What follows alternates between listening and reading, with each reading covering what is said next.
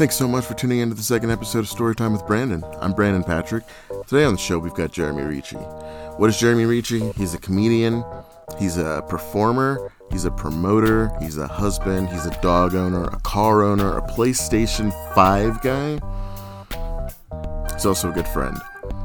And today on the show, he talks about some of the darkest times of his entire life. Uh, just a, a, a, two to three year period of just unrelenting shit that he managed to get through. And he, he's not unrealistic about it. He tells you how he got through it and, you know, who was around and, and what he lost. And I, I think it's just a really fascinating story, and I can't wait to bring it to you. And as luck would have it, we're bringing it to you right now. Enjoy. So I'll kick this off right at 2012. It's like January 2012. Um, and I'm separate. Well, I'm getting ready. I made the decision. I'm like, I'm getting out of the army. Okay. Um, done. You know, I was in the army reserve at this point, and it's like, How you know what, I, uh, 12 years. Wow. Okay. Yeah. So, so a minute, a hot minute, as you most people right before 9 11. Yeah. Yeah. I joined in uh, actually right after 9 11. Okay. So, yeah, it was fucking crazy. Um, I joined on November of 2001. Okay. And that's wow. that's a crazy story in itself because it turns out if you're at the bottom of your graduating class and a guy in an army suit says, "Do you want free pizza?" you just end up in the army. Yeah. Uh, that's that's just how it goes. So yeah, I joined the army. I was in for 12 years, and then right around 2010, I was like, you know what, this I don't think this is for me anymore. So uh, you know, two more years go by, and 2012 rolls around, and I'm in my last year in the Army Reserve. So I, I get out and I'm like, I'm going to college. I, and, you know, I, I wanted to do software engineering. I don't know why I got that in my head that that's what an army grunt would want to do um, yeah. who graduated at the bottom of his class. But I was like, you know what? I'm going to be a software engineer and work on video games. So, uh, yeah, 2012 goes first two semesters go killer. It's so easy. I got like a 3.8 GPA. Everything's good. And then 2013 rolls around. Um, and I'm like, you know what, I got to get a job because I just been, you know, had my my military tuition assistance and all that other stuff, and by this point, I'm completely separated. So um, I'm fully out of the army now, and I was like, I need a job. So I got a job at the, the university gym, right? Uh, which is dope. It's all right, you know, pays minimum wage. Um, but socially, it was the coolest job because when I went to when I was going to school, you know, I'm a uh, a third, you know, at this point, 29 year old going to college with 18 to 21 year olds, and yeah. I have no way to like really make friends. And like I'd gone to like the veteran center and shits, but like all of those guys um, were just into way different shit than I was into. We weren't we weren't vibing at all. So yeah, got a job at the uh, the university gym, and that was cool, man. I met I met a lot of people, and it was really dope. And I remember uh, it was weird because they were like, well, are you going to be able to take orders from, you know, or, or be under somebody who's younger than you? I was like, dude, that's 90% of your time in the army. Right. You know what I mean? Like literally somebody graduates from college at 21 as an officer. And I have to say, yes, sir. I have to salute standard. Like this is not new to me. I'm right, used to right. like fucking sucking up to people who are 21. You know, if you so get a degree and you go to the military, you're an officer, right? You still have to go through boot camp, but you're Right. Yeah. So so it depends. I mean, if you if you have a degree and you join, um, if you don't go through ROTC, then you don't come as an officer, but it's an easy path. So it's not a big deal. Like if you have a degree and then you sign up, you can be enlisted, and then you know a year later you can just go to OCS, which is like officer candidate school, and then you can make way more money than everyone else. Uh, yeah, it's fucking wild. Um, so July 2013 um, I'm working at the gym and I decided that I wanted to have the most bomb birthday party I could have at 30 years old because uh, I never got a college experience, you know. So I threw a kegger um, with like I I, I, was, I want to say it was like hundred people um, okay. that worked because at the gym that I worked at, they employed like uh, 125 people between like the gym and intramurals and the swimming pool and everything else. Oh, that's so I was just I remember like intramurals refs, like yeah, yeah, yeah all yeah. those people. so I was just invited everybody. I was like, hey, if you want to come, come. And so I had like a hundred people in my three bedroom house with my roommates. Um, and you know, like a lot of these people are not 21 years old, but I was like, fuck it, man, we're gonna have fun. We're gonna do this thing. We're gonna get down to the nitty gritty. And that's kind of where all the problems like kick off with everything for the next few years because it was fucking incredible. It was so much fun. I Yeah. mean, if you can just imagine, like I didn't have a college, I went straight into professionalism in the army. So I went from like high school to professionalism. I had no college life. So it's it's almost like uh if you go your whole life without cocaine and then somebody's like, hey man, I got this this thing you should try. And you're like, fuck, why did I not try this earlier? This yeah, is yeah. amazing. I love this. Dude, that's, that's exactly what it was. It was straight cocaine for me. Um I remember those then- days. I used to yeah. do that. so I just started partying like all the time with all these kids that like, you know, now my coworkers and stuff, and we party constantly. I mean, it was like three to four days a week. We were like going out to the bars, you know, getting drinks, you know, having house parties, whatever. Um, and then I, I think it was around February, a little bit earlier that year, I just started doing stand up uh, for the first time. And I was, I mean, like anybody's dog shit, you know. Um, but yeah, just invite people out to shows and then we party. And it was constant all the time. So I do that for the rest of 2013. And then 2014 rolls around and I am running out of all my nest egg money. I have partied all of that away from the army. I think I had uh, like probably about like twenty thousand dollars that I had saved to like have as like this is my money For that will life. get me through college. yeah. Um, and I spent all of it, and I spent like none of it on the stuff I should have been spending it on, right? Like paying off my car, none of that. So by the time 2014 hits, I have no more money in my. It's like five hundred dollars, and I'm still getting my um, my GI Bill, you know. So I'm not like totally broke, but I've spent everything. So I uh, I decide like shit, I like I need to replenish that. And since I've been doing comedy for a year, and I I felt like I was hot shit. oh um, yeah. I mean, that's everybody, right? Yeah. So I I was like, you know what? I'm just gonna put out a comedy album that I can put on Spotify and everything will go fucking tight. It's gonna be good. I'm great. So I started this Kickstarter and uh for and I was like, I'll just do five thousand dollars and that should be enough for me to do a comedy album. So I start this Kickstarter and it gets funded and I can't believe it. So then I put in some stretch goals and I think I ended up raising about sixty five hundred dollars altogether. Holy shit. um, that that's enough to do an album for sure. Yeah.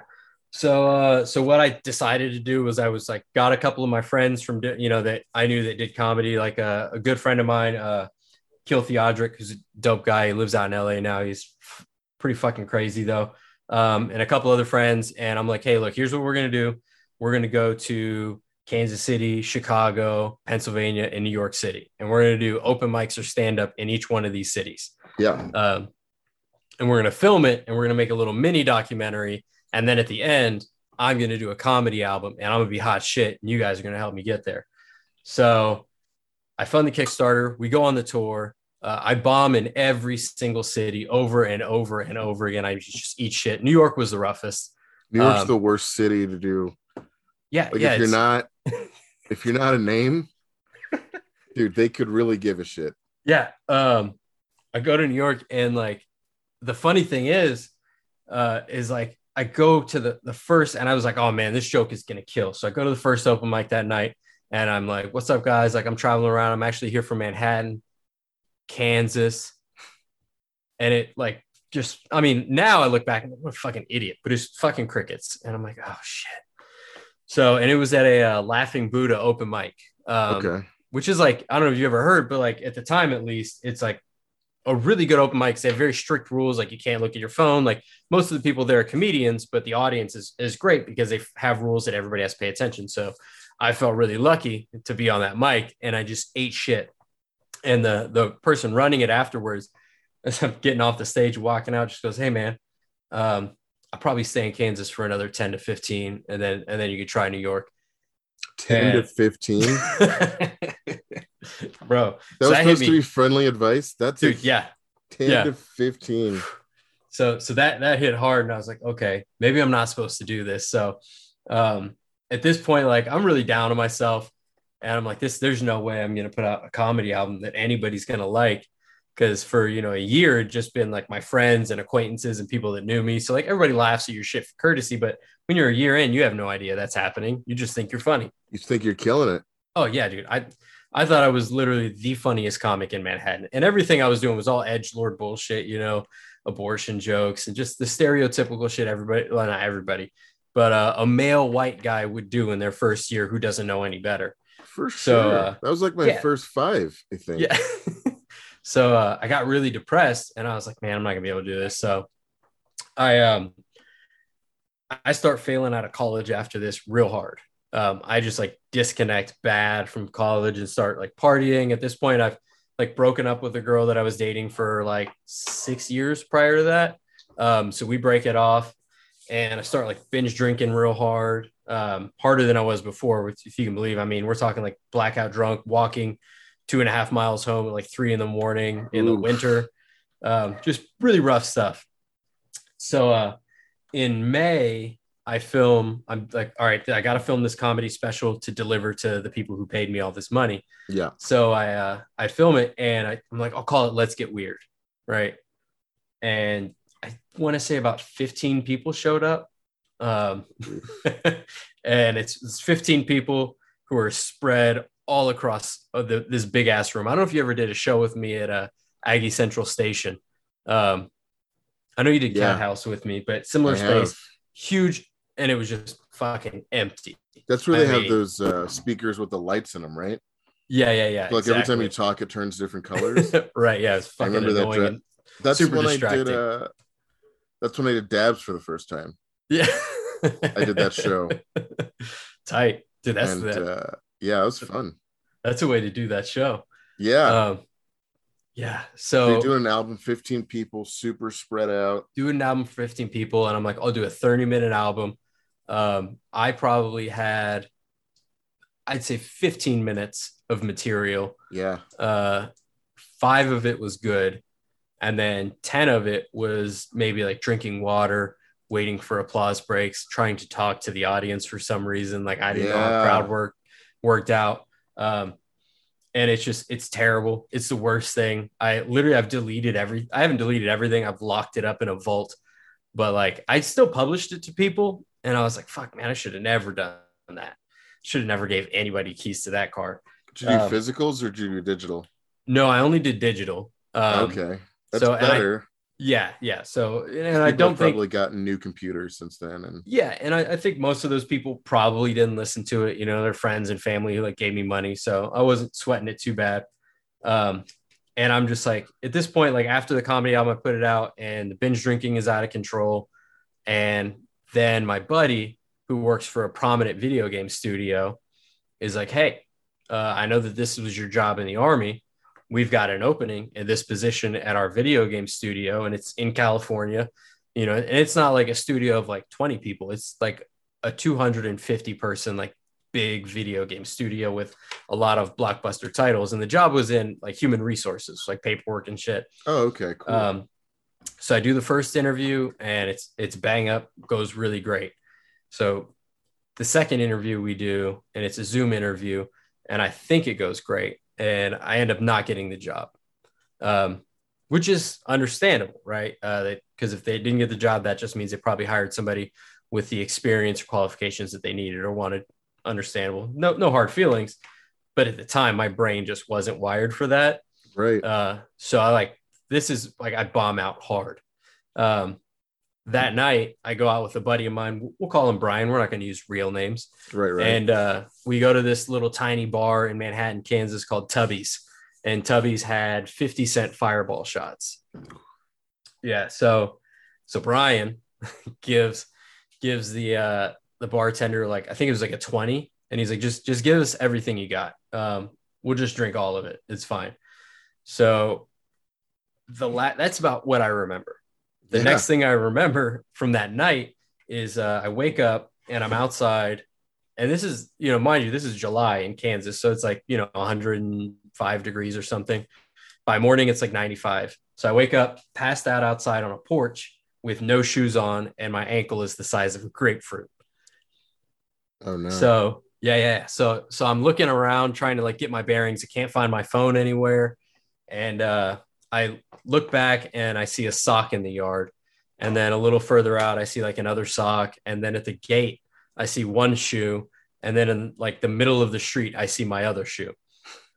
so the only thing I was like, okay, uh, obviously I was drunk enough that I walked into this yard thinking it was maybe my bedroom and just started taking my shoes off to get some sleep.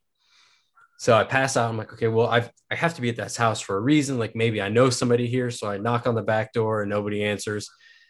I go to the, I hobble to the front door, I knock on the front door, nobody answers. So I sit down on the porch for a minute and I'm just trying to think like, if I know anybody here, where is my phone? What the fuck happened last night? And I knock again on the door and I see the curtains move. So I'm like, fucking somebody's here. So I'm knocking and I have no idea what time it is. The door opens and you know it stops on a chain lock and yeah, this yeah. the lady is I'd say she's got to be in her 80s. I mean, oxygen hose in her nose and she opens the door and she says, "Can I help you?" And I just like I panicked and I was like, uh, "Oh, this is this is the wrong house. I actually don't know who lives here. I got to go. Uh, thank you so much. I'm sorry." And I hobble away, and I may I maybe make it like two blocks, and a cop car comes up behind me, and the dude's like, "Hey, man, um, we got a call from it from an old lady yep. on Bluemont. She said there's a, a, confused young man walking around here with a hurt ankle. Um, would that happen to be you? Do you know anything about that?" I just I was like, look, man, uh, I don't know what the fuck is going on right now. I'm just trying to get home. And he's like, well, how far do you live? About two miles away. So he's like, let me give you a ride. So this cop is giving me a ride. I'm in the back seat of the car, you know. It's always and he's scary, like, normal. Yeah, oh, dude, I was like, I was like, there's no way this guy's taking me home. Right, because they're like the. You can't sit in the front legally. Yeah, so you got to get in the back. so I get in the back seat, and the cop's driving me home, and he's like, "Hey, man, I got to be honest with you. Uh, you, you don't got to sweat this too much. Okay. This shit happens all the time in this town. And I was like, really, man? This happens all the time? He's like, yeah, it happens all the time. And I was like, so you're telling me that people in their 30s black out with college students, sprain their ankle, fall asleep on an old lady's porch, and then get rides home from the cops. And he's like, yeah, that, uh, well, that never happens right. at all um, to people who should know better. Yeah. And I was like, well, fuck that. That's sobering. so, and this this cop was actually a former uh, football player for K State. You know. Okay. And the whole time he's like trying to reassure me that it's okay. He's like, look, man, like, you know, it happens to the best of us. Don't don't beat yourself up. I'm like, man, I'm gonna beat myself up about this. There's there's no way a reasonable human being blacks out and wakes up on a porch with half his clothes missing and no phone, and it's just like, yeah, this is fine. Yeah, this happens. This, this is fine. It's a speed bump. I'll be okay. So I get home, and this is all happening, by the way, at 6 a.m. It's like six in the morning. The sun has just Oof. come up. Uh, I get home and then I realize what time it is. Okay, I got I got to take a nap because I have to work at 10. So I go take a nap. I wake up at like 9:45 and I'm I'm still like I reek of alcohol. I still have like that that next morning intoxication. It's just not a hangover yet. It's but it's not blackout drunk and uh, I go into work and immediately get fired. Like it's I'm there for like 30 minutes, and my boss is like, "You got to go home. You can't be here. You know, I can smell the alcohol on you, and I'm six feet away." Wow. So, yeah. Fires so, yeah, just straight up. So, so I, I no home. like warnings, no nothing like that. It was just like you're done. Yeah. Well, basically, he was like, "Here's the deal: is like we can either because I had been promoted by this point to the supervisor, which is even worse, um, a building supervisor. So I was kind of like overseeing everybody. So like, here's the deal. Uh, we can either bust you down and you're going to get minimum wage and we got to take you down to like five hours a week or we have to fire you. And I was like, I, that doesn't make any sense. And he was like, well, you, you got to go home. I was like, well, like, I don't get like a chance. He's like, no, that, those are your options I was like, I'm not going to make like five hours a week is going to pay my bills. I don't have that money. So he fired me. Um, super sympathetic, but no, I don't have any. In high at the moment, man, I was pissed. I was like, these fuckers setting me up.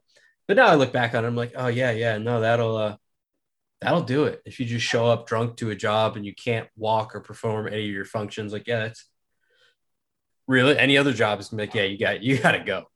I would have uh, called in. I'm gonna be honest. I would have been like, hey man, Uh, so, my dog's not looking too good or something. But you, yeah. you trekked it in. You went in. Yeah. Um, so it, that's in this is like in July. By August, school is getting ready to start. Um, and I can't get financial aid anymore because my GPA is too low um, to get like my army tuition and all that other stuff. And I can't get financial aid from the government because I hadn't filed my taxes and like all this other shit that, you know, when you just, when your life crashes and implodes, you just don't do anything. Yeah. Uh, so eventually I can't pay bills. I get evicted from my house. Um, so I have to sell off pretty much everything I own. Um, so I, I sell off everything except for like my laptop, my camera, and like a couple of other like like a couple things that I can use to produce content, as it were. Right. Um, but like all my video games, my PlayStations, all that shit sold everything. I have a bed, uh, and I had to put it all just into a friend's like storage room because I don't have anywhere to live. Um, so I move in with my friend Sean, uh, and I'm living on his futon. I have a duffel bag and a backpack, and I'm trying to go to school, but I can't pay any of the bills, so I get kicked out of college. Um, because you know you don't pay your bills. They just like, yeah, you can't. I mean, you can still go. You know, you know that you can still go and learn. Yeah. You just don't get a grade. Just doesn't count. Exactly. And that's the So why the thing. fuck would you do it? Yeah, yeah. Yeah. so, um, a month after this, I get a phone call, and it's this guy, and he's like, "Hey, man, um, or sorry, it's a text message. He's like, "Hey, man, I need to come pick up your car." Like, well, why the fuck would you need to come pick up my car? And he's like, well, I'm I'm the repo officer for your bank. I need to come get your car. And I don't know if it was just that I had like lacked any serious um, human connection at this point, but I was way too friendly to the guy that was taking the car that I hadn't been paying for. Um, like I set up a time to meet him to swap cars, and I offered to like get him a sandwich for some reason. Wow. Like I'm literally like in in my friend Sean's house, sitting on the futon. The guy shows up, and I'm like giving him the keys and like cleaning the stuff out of the car. And I was like, "Can I get you like a sandwich or a water or something?" And he he literally looks at me with the most confused expression, like, "Who, who the fuck are you?" like, Yeah, man. That guy doesn't I- deal with nice people. no, no. So, and like I took, you know, I, I in hindsight, like I just took it. I was like, yeah, man, take the car. It's obviously I can't pay for it. What am I going to do if I run from the bank? That's dumb. Yeah. So he reposed my car. Um, and now I have no car. I've got no job, no school, no money. I mean, flat broke. So uh, my phone is getting ready to get turned off. So it's like, I got to get a job. So, like any addict, I decided the best place I could work was a bar. So, um, and just to clarify, I wasn't chemically addicted to alcohol, but I was a thousand percent emotionally dependent on alcohol. For sure. I know Um, the feeling. Yeah. Yeah, yeah. So, so anytime like something bad happened, like when my car got repoed, uh, I literally went to a bar and I spent my last like thirty dollars I had at the time, uh, and I just got blacked out. And you're in a college town, like thirty dollars is more than enough to black out. Oh my God. Yeah. I'm, I'm thinking about the economics of what you're doing here. And I'm here. That's some serious drinking. Yeah. Um, well, and you know, a lot of the times too, I was like, I would get blackout drunk and just buy drinks for so many people. That happens. You know. Yeah. Uh, cause I'm, I am a, a very happy drunk. I never get angry. And that's why I became emotionally dependent on it is because like, oh, well, if I'm like sad, I can just go drink and then I'm to be happy. I can drink, I can buy 10 people shots, I can hang out with those 10 people and have a great time and feel wanted and valued, whatever. So that's just what I did so much. And I get this job at a bar working as a door guy. Um, and I'd say like maybe two weeks go by and they're like, we want, we want to make you a bartender. You should be behind the bar. And I was like, oh, you don't know anything about who I am at all. Yeah. Yeah.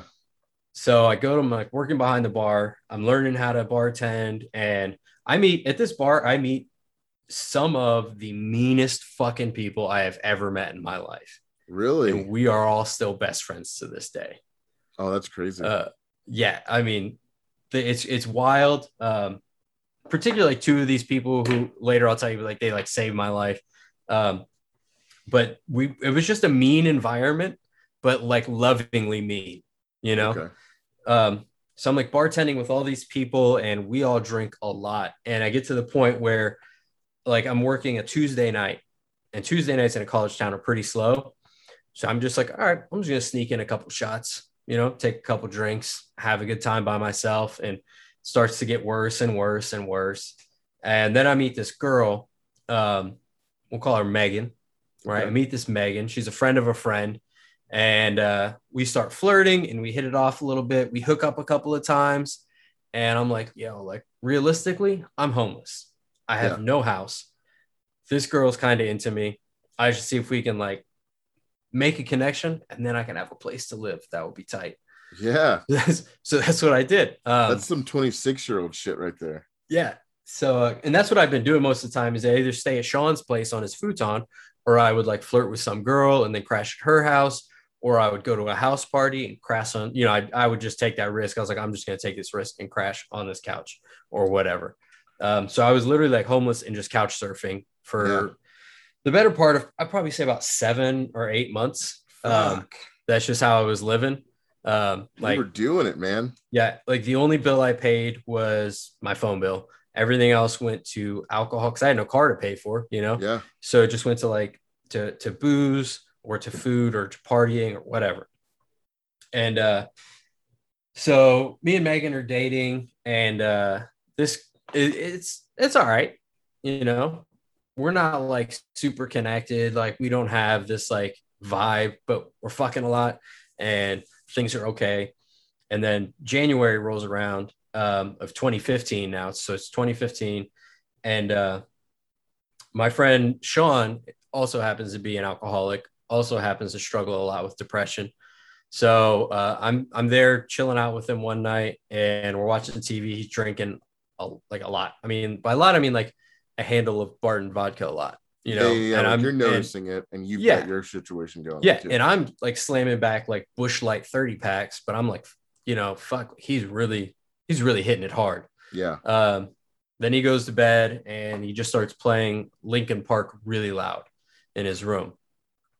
So I'm just like, I stumble back to go check on him, and um, this this gets a little heavy. Uh, he's he's literally like sitting down on the ground. And Sean, for reference, is like I think he's like he was six two or six three and like 230 pounds. He's built like a brick shit house, like just the biggest human you can imagine. Um, and he's like holding the the Barton's vodka and his pistol and just Wow. sitting on the floor. So I, I wrestle, you know, I, I get down and I'm talking to him and he doesn't want to give me the pistol. Um, so we're talking and we're talking. Eventually I kind of talk him down and I take it from him and then he wrestles me to get it back. Oof. Like not like fighting, just wrestling. just like, trying to get it back. yeah. Yeah. Um, so we, we talk, you know, we wrestle. I mean, and he by wrestle, I literally mean he's just kicking my ass. You know, um, I'm like holding it and like on my stomach, and he's on top of It's a me. good way to hold a gun, by the way. Just like yeah. right oh. The safest. Like yeah, just arms face? crossed, Yeah. right by your face. Um, the safety so was on. you in uh Yeah, the safety was on. I, I had that much, uh, I guess, operating brain power at this moment. Yeah. Um, but anyway, I, I get the gun and eventually I just take it away and I just leave. It's like two in the morning at this point. Um, so I leave and I call up another friend. I'm like, hey, I need I need to come by and stash something at your house. So I, you know, he wakes up. I go to his house. I stash it. He holds on to it, and I go back to Sean's house. And uh, Sean is just like, hey, man, we can't be friends anymore until you get my property back. You got to move out. So that's uh, a power move right there. yeah, so so we had a falling out, and I mean, and the, the the complicated part of this all is that we worked together at the same bar, Yeah. you know. So uh, I move out, and I basically move in, and by move in, I mean literally, I take my bag Yeah. and, and I move in with the girl I'm dating, right, Megan. Um, so I move in with her, and things are starting to get pretty fucking toxic between us. Um, like we just basically all we do is like we sleep together. We don't really talk that much. There's not a lot of affection or emotion, but you know, it was what it was, and that's where it was at the time in life. Um, and then a couple months go by, and then March 10th, um, Sean and I are starting to like patch things up a little bit. You know, Yeah, yeah. Um, we're hanging out together at work. We're not hanging out outside of work, but we're talking, and, and his life seems like it's getting a little bit better. You know, I'm talking about his classes, and he was pre med, and he's telling me he's got like this 4.0 GPA, and things are going really. And he, I mean, he really was. He was one of the smartest guys I'd ever met in my life. Um, and he says, you know, hey, uh, me and my friends are going out to the range this weekend. Um, is it is it cool if I get my gun back from you? So I was like, well, you know, he hasn't been drinking on the job because at this point I was managing the both of the the restaurant and the bar. Okay. And I was like, you know, he isn't drinking on the job anymore, and he's always sober, so I'll, I'll give it back to him. You know, he's going to the range with his friends. I'm going to give him back his gun. And then two days later, um, his sister, it's like 10 p.m. and his sister messages me on Facebook. And she's like, Hey, uh, you know, Sean uh, just messaged me some stuff that maybe kind of made me a little nervous. Um, I don't know if you still have a key or if you guys are still talking, but could you just kind of go over there and, and talk to him? So I'm like, okay, yeah, I'll go over there and, and talk to him, you know. So at about 11 p.m., uh, I hop in, I'm, I'm, using my friend's truck, right? So I'm not driving my truck. I use my friend's truck and I drive over to Sean's house and I knock on the door and I wait. He doesn't answer, but I can hear music playing and all the lights are on. So still I knock on the door again. That face. What's that? Yeah, it was still Linkin Park. Man. um, so I knock on the door and uh, he doesn't answer. So I, I, get my keys out that I have to his place and I open the door and um, I, so I, I, found him dead. He'd shot himself. Oh, um, yeah. So uh, for the next like month, I don't go to work. I was just trashed. Um, both because like I felt, and I mean, I still do to a degree. Um, you know this overwhelming responsibility for what happened you know right because um yeah because like two days earlier i just gave him back that gun and it's like if i didn't give him that gun he'd still be here if i didn't give him that gun his parents would still have a son you know i um, mean I, I definitely feel that but I, when you're in that state i think you would have found a way. Yeah. Yeah. you know what i mean? Yeah. And it's it's tough you know um because he he juggled with depression for a long time and and uh, it's just it's hard emotionally to like detach yourself from responsibility um and so yeah i take it super hard. Um it's the I, I, would say the hardest thing that that has ever happened to me you know? For sure. Um yeah so you know i'm a pallbearer at his funeral and i mean i i even have trouble like looking at any of our mutual friends or family like eye to eye for that whole time you know um and you know, people know that you had had the gun. No, Is not at like this point. Thing? Okay. Yeah, yeah, and I, I mean, it took me a long time, almost a year, before I like messaged his sister, and I was like, hey, like I, I got to get this off my chest. Yeah. Um, and you know, of course, like she was like, look, that's not your fault. You know, you didn't do, you didn't do anything. You didn't right. pull the trigger. Like that's, it's not your fault. Um, so anyway, after that happens, uh, you know, the girl I'm still dating, this toxic relationship, Megan, um, she's she to her credit, man, she was incredibly helpful. You know, she was super supportive and took care of me. She brought me food, um, and like which I didn't eat. Like I didn't eat. I probably lost like 12 pounds in like a couple of days um because i just i just wasn't eating at all. I wasn't even drinking. I was just drinking water to stay alive and just in my room blind shut darkness all the time.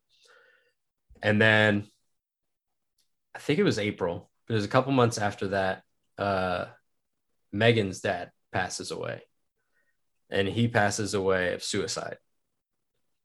Fuck. And and I was still so like emotionally checked out, and like I had shut off everything inside me at this point. I'm like a robot, and I didn't reciprocate uh, pretty much any of that supportive that she had behavior. given you. Yeah.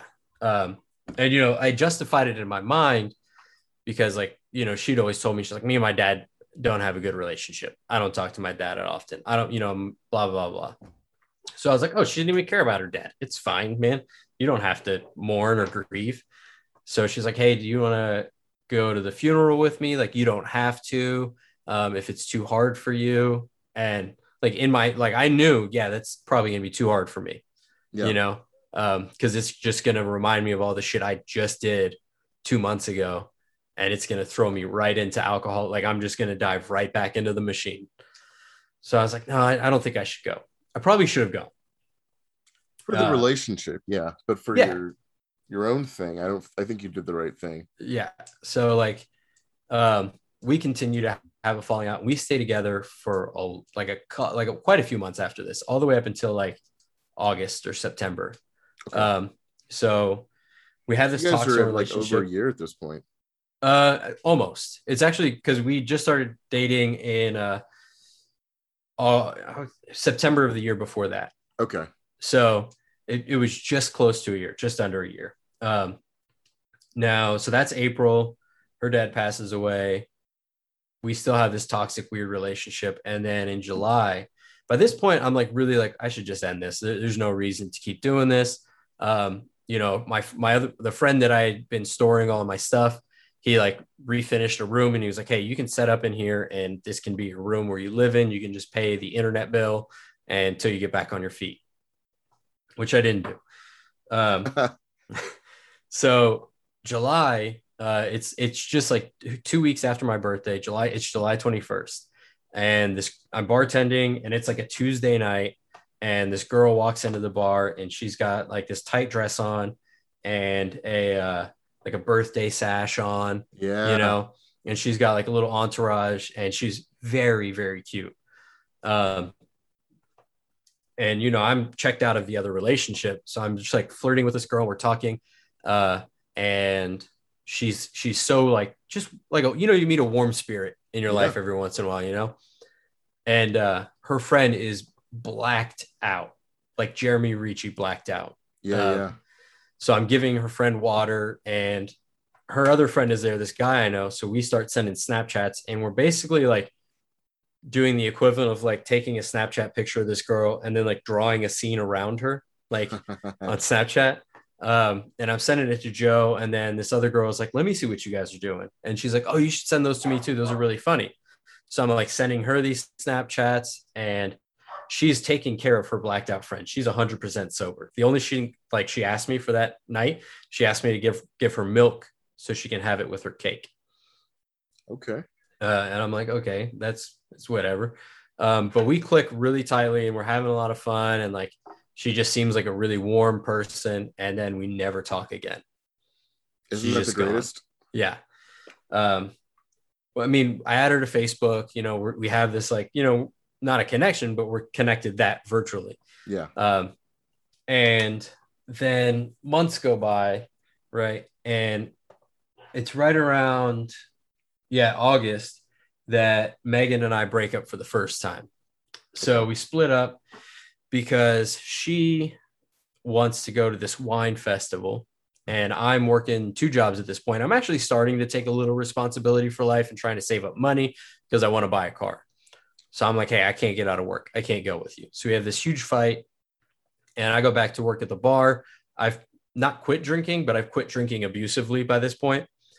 And uh, I go back to the bar. We have falling out. She texts me something. I'm like, man, fuck you. We're done. I don't want anything to do with you. We're fucking done. You know?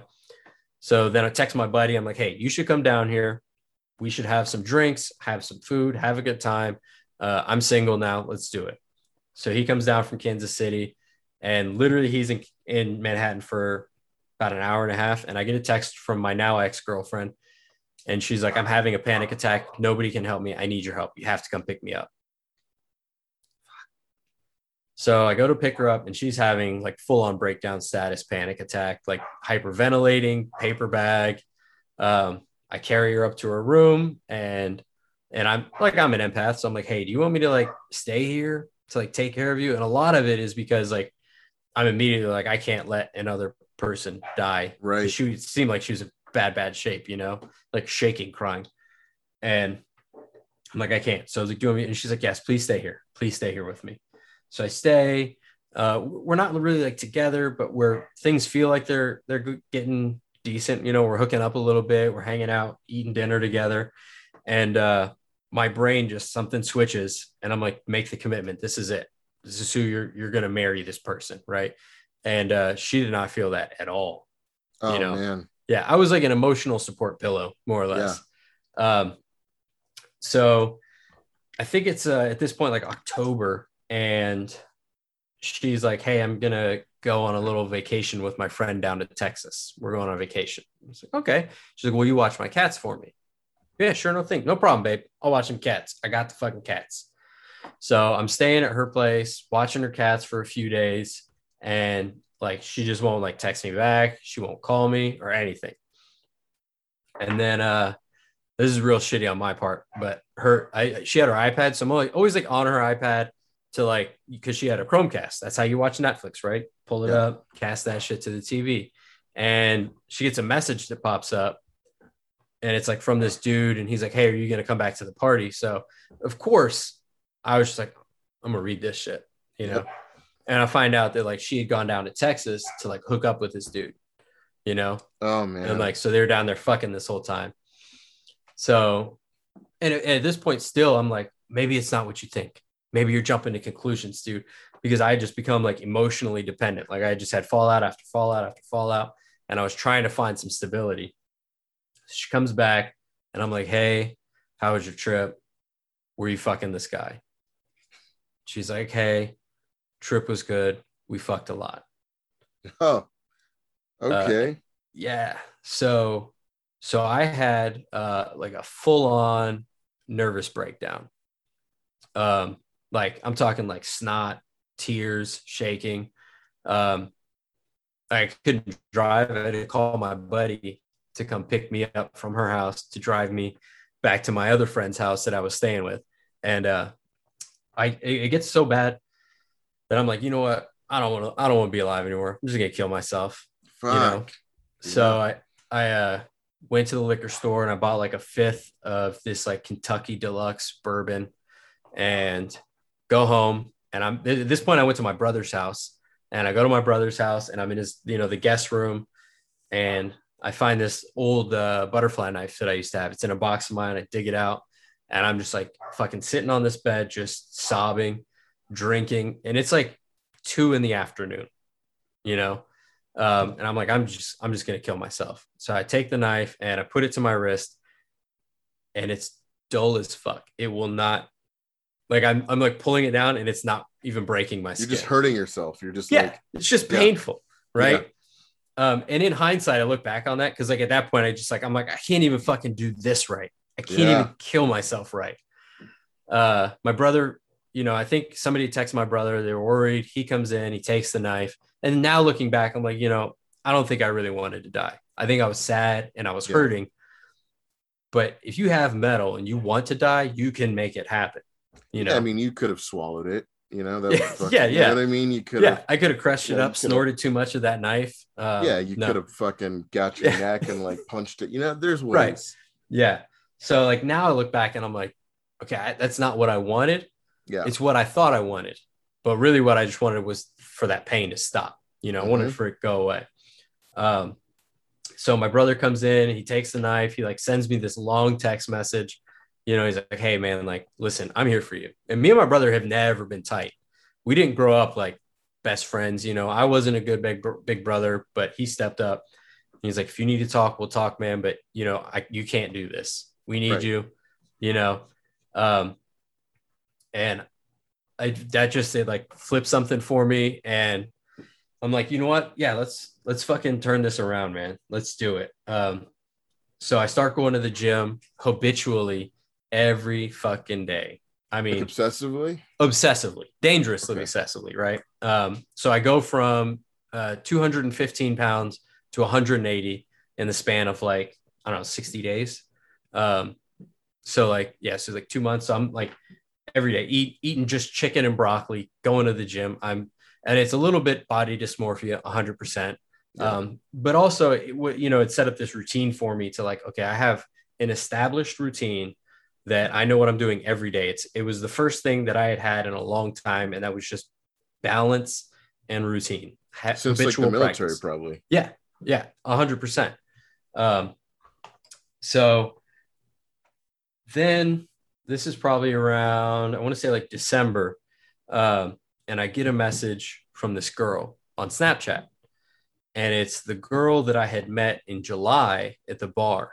The one you were sending the pictures to. Yeah, Yeah. so I'm like, fuck yeah, man, this is amazing. So I message her, you know, I check the message and she's like, Hey, do you know Charlie? And I was like, fucking of course, of fucking course. I'm like, yeah, I know Charlie. What's up? And she's like, well, my friend is really interested in him. So I saw you guys were mutual friends. I just want to know if he's a good guy or not. I'm like, okay, okay, let's see what happens here. Yeah. So I tell her like Charlie's a good day, and we just we just we chat a little bit on on Snapchat, um, and then it it grows beyond chatting into flirting, and then we go on our first date, and it was all because like somehow we got on the topic of shuffleboard and fucking nachos. Yeah. If you want to know what kind of loser I am, I took a girl on a date for shuffleboard and nachos at a townie bar, oh yeah. like a bar where they have like four ninety nine nachos, where it's like just like shredded Kroger cheese Yeah, yeah. on top of you know the uh, Santitas tortilla chips with Rotel. Maybe a microwave involved, maybe not. Oh yeah, probably not. Yeah. Yeah. Just the, it's literally just a heat lamp. They just let, let it sit there for 20 minutes. It'll get where it needs to go. Yep. Um, somehow she agrees to a second date and then a third date. Um, and we just take it real slow. Um, and I'm like, man, this is, this is changing my life, you know? And so now a couple months go by and now it's like January of 2016. Um, I went back to college, started, I re-enrolled. I I immediately dropped back out of college after that semester. Okay. Um, but it was because I planned out, and you were a part of this uh, for February, Laughapalooza. Planned, I was like, you know what, I'm going to do something big to prove that I am capable of something. Yeah, yeah. Yeah. So I set on this comedy festival, and you know, the whole thing I wanted to do was just have only independent comedians on it. Um, so I, like hand curated all this shit, and I got a bunch of sponsors, and I got a venue on board, and we did this big two day, uh, four show comedy festival. Um, and it, it was fucking, I mean, you were there. It, it was Fun. insane. Right. Yeah. I, to this day, I still can't believe I pulled that off.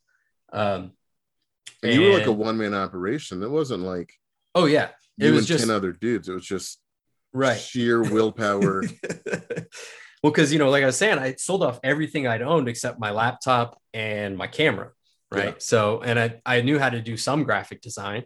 So I like start like, I'm just like hardcore every single night. I'm on YouTube looking up tutorials, like brushing back up on stuff. And I make the logo, I make all the flyers. I start doing ad work for social media and I'm like marketing, networking. And I think we had like 150 people show up for that show or something, which just fucking ape shit. You know, I at that point I'd never done a show for more than 20 people, right. you know, and it, it was just so successful. Um, and this the girl that I was dating, you know, afterwards she came up and she was like, I'm I'm just so proud of you. And I had no idea at this point that she knew all of the shit that I had gone through. And she's like, This this is the craziest turnaround I've ever seen a person. Like it's it's nuts. You know, I'm proud of you. Um, and from there I was like, you know what, man, I'm not I'm not gonna fall back into that trap, you know. Yeah. Uh, so I quit drinking 100% after this.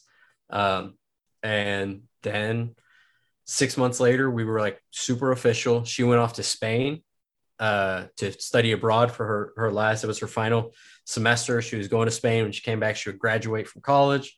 Um, and she was like, I'm going to move to Kansas City. So I was like, okay, well, we can try to make some distance work. We'll see what happens. She goes to Spain and we FaceTime like two to three times a day Okay. you know um we're still like everything is it's just crazy man like it's so serendipitous that i like met this person during the most toxic time of my life and now things are going well And she like Um, stuck through it. A lot Yeah. of times, what uh, what happens is she'll get you through it, yeah but she Dude. was just kind of around for yeah the bounce And- back. Dude, and like how crazy because like she saw all this shit happening on social media right on facebook Yeah. she like sees me like just melting down into this ball of gar like dog shit. And of course, like I had the big idea when I had my nervous breakdown. Um, and I think this was both therapeutic but also totally unnecessary, was to uh to write a blog post and then share it publicly about everything that I just said here. Oof. Um like so like all of my friends Yeah. and not even and it goes beyond friends all of my acquaintances right and like you know how it is when you start doing comedy you add every single comedian you know so now like 1500 people know that i was a sobbing sack of shit who was going to kill himself yeah.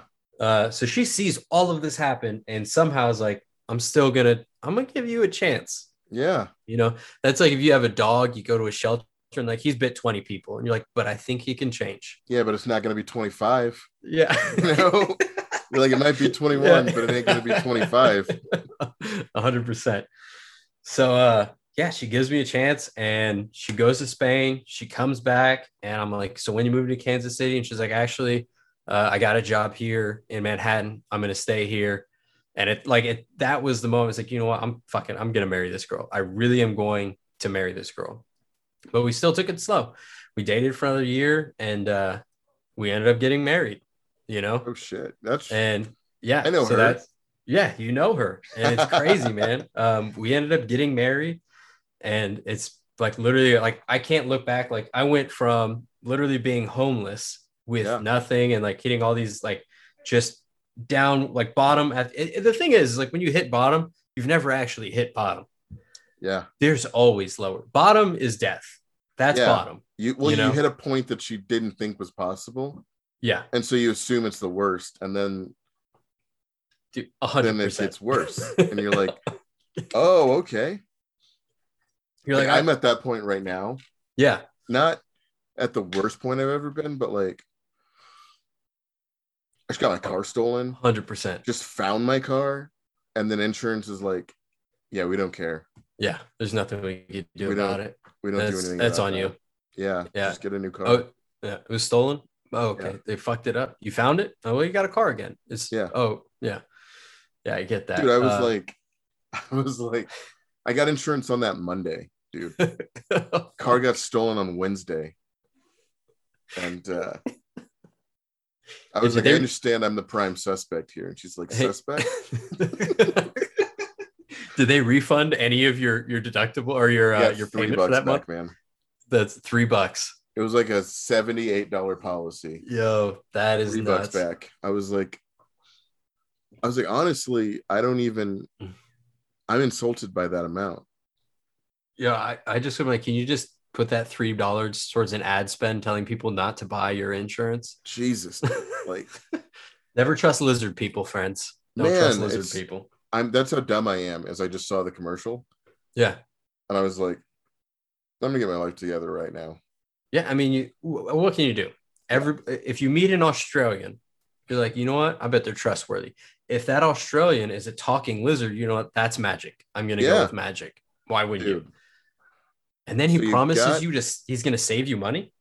it did save me. mo- I mean, it was cheaper than a good policy would have been, but in a lot of ways, it sure did cost me a lot. Yeah, a hundred percent. So yeah, Uh, man, it's it's wild. Though. So now I have uh, you know, I go through all this hardship, and now I'm I'm married. I have a full time job. Uh, you know, flourishing freelancer. You know, and it, it's weird because I I think about all this stuff, and I'm like, I just I feel like I'm listing off Instagram influencer bullshit. You know, Yeah, um, but I thought for the longest that like this was a unique situation, and after all this, I started like really opening my eyes to to social movements and societal causes. Not that I hadn't ever before, um, but like I was just like, fuck, like I think everybody to some degree is going through this same shit. yeah, You know, we're all struggling. You know, and then 2020 20 rolled around. It's like, okay, yeah, for sure, we're Oh, all yeah. fucking struggling. Um, but that's all good that, that, you guys like. It's good that she was there. yeah, but the cool thing about what I, what I'm loving about the story is that it's not like I met this girl and she saved me. You know what I mean? I know a Oh, lot of guys who are like, I met this girl and she saved my life and blah blah blah. Yeah. It's like yeah. she's like an autonomous person in this, where she's just like she's hanging back a little bit. She's like, I'm not going to invest a thousand percent till this guy fixes himself. Oh, hundred percent. But then you fix yourself, and she's like, Yeah. all right, it's worth it. Oh yeah. Even I mean, we we were dating, and I say dating, right? We were more or less not like I was her friend for Yeah. like four months. You know, we weren't like we weren't into titles. We just weren't labeling it. You know, Yeah. we were just taking it easy. And it, it was yeah. As soon as she was like, "Yeah, this is this is my boyfriend," I was like, "Okay, this is cool," because she hasn't she hasn't sped into it. She hasn't abandoned ship. You know, yeah, and she i mean dude she's when i when i when we started seeing each other she was working at the uh, emergency shelter this is so ironic um for homeless people. And I was like, oh shit, maybe I could just stay the night. I am also kind of homeless, technically. Yeah. Uh, but yeah, she just she stuck it out. We got married, and everything's just been insane in our lives, both our lives. I mean, we we both went from, you know, she graduated college and was making like twenty thousand dollars a year, and I was maybe making fifteen, you know, and now we're we're we're kind of comfortable in life. Um, Yeah, I see a PS5 back there. I see what's going on. Oh yeah, yeah, yeah. That's my that's my one flex, man. Is that PS5? yeah. Uh, but really, I think the the most valuable thing I learned through all this was just to invest in myself. You know, yeah. um, I'd never taken that seriously, and like it's crazy because in the army, I was good. I was I was good at that job.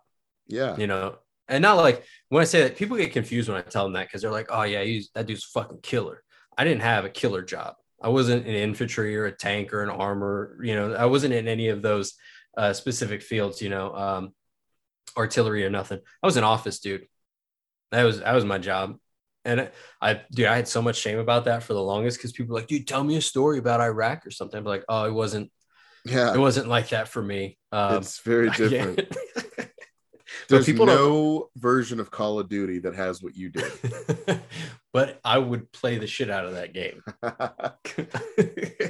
uh, yeah, so I was like, and fax this document. dude, I I was so good at everything I did, right? So like, um, in the army, you get like additional duties and shit, right? Yeah. Just extra jobs they give you to pay you nothing extra, uh, which is also part of I got. But I like, dude, at the end of my career, I was the uh, the army substance abuse prevention officer for my unit, right? Uh, so I taught people not to use drugs uh, and drink too much alcohol. I was the equal opportunity officer, right? So I handled like com- EO complaints when people were being racist, and I taught people how to not be racist. Um, I was the weapons trainer, so I taught people how to shoot fucking guns. Like I was good at a lot of the shit that I did, you know. And I just was like, I'm not doing this anymore. And I think that's why I spiraled out was because I went from being like good at all of these things. And I mean, I if I'd have stayed in the army, I would have retired uh probably as like a sergeant major or you know with with really good paycheck, you know. Yeah. Hundred percent. Um, I would have stayed in way past 20 years and whatever. But I had some things that happened with some people who were very racist in the unit I was in. And I was like, you can't say those things because I'm the guy who's supposed to tell you you can't say those things. Yeah. And they were just like, nah, we don't do that. Or, you know, I'm in the Army Reserves and like, fuck you, man. So I got out. And that's why I had that fallout, I think, is I went from a life of stability and routine and proficiency to just failing, you know, and and no routine at all and no And it's- structure. It's You know? college, so everyone's just like, Yeah. And it's it's like the everybody's like, dude, when you get out of the army, like, aren't you like always on time and always these things? Like you are when you're in the army yeah, because you have to be. And if you don't, like the army, the thing people don't know is the army doesn't fire people, right? When you fuck up in the army, they're just like, you know what? I'm I'm just gonna make your life dog shit. yeah, That's what your life is gonna be. So like you're forced to be those things. So when I got when that leash came off, man, I was a chihuahua with bulldog nuts. I was going to fuck the world up, you know? yeah. and uh, I didn't. I I fuck nothing except for myself a lot, over and over and over again. But you came through. I mean, like, Yeah. you know what I mean? Like, usually, the guy that's you in the story, like, your death is what spurns another addict or someone to like, all right, I'll, I'll I gotta turn it around. Yeah. I gotta get this together. Yeah. Oh fuck! I thought that guy was a tank, you know. And then yeah, Frank the Tank, man. Yeah, and it's it's and, you know I think one of the things that really uh, I talked about I actually talked about this literally today on Facebook, and it's weird how memory works because I was like trying to go through and, and write all these bullet points out to really talk about this like this journey and a cohesive story, even if it is I don't know.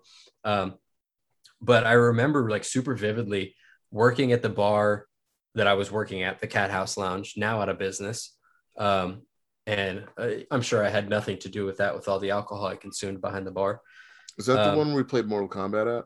Yeah, yeah. That was a fun bar. We're, we're like fucking puked everywhere. Puked everywhere. Yeah, yeah. Yeah. He's just huddled over. Yeah, that's the bar. Um, And then And we rallied and went to Lawrence and party. yeah, I remember. I remember hearing about that. Yeah, Um, Yeah, so uh, I'm working at this bar and I'm managing it, and the bar is like just tanking into the, the earth at, at a rocket speed, like a comet.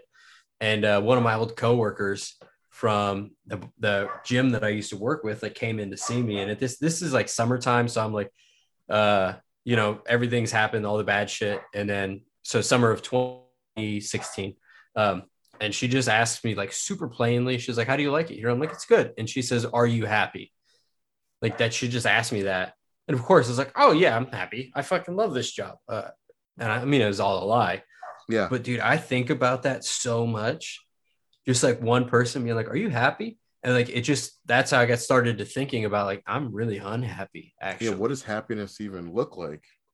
Yeah. And I, I, I still think about that all the time. Like it's so, it's so wild because especially since everybody hates each other now, you know, yeah like even people who like each other hate each other. We, it's just how it is. We're all going to hate each other until humanity collapses.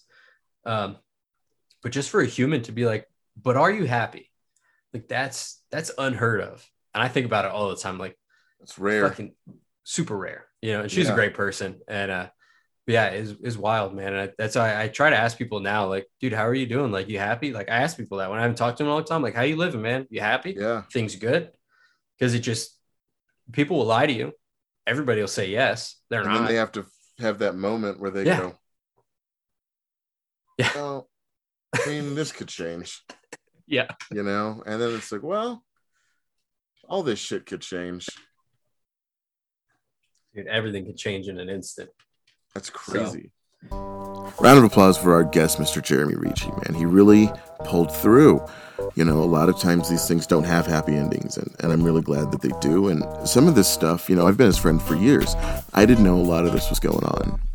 So, you know, it, it's reminding me to be more present in the lives of my friends, which is always a great thing. And, you know, I just want to thank him for coming on the show, sharing uh, a gut wrenching story. You know, that's tremendous that he would even come on and, and be that vulnerable with us. But that's what the show is about story time with Brandon. We're telling stories. If you've got a story you want to tell on the show, email me at brandonsstorytimepod at gmail.com. There's two S's between Brandon's and Storytime, so make sure you get that correct.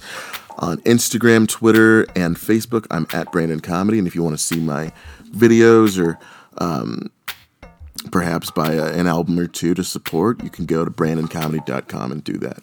Thanks so much for listening. I'll see you next week.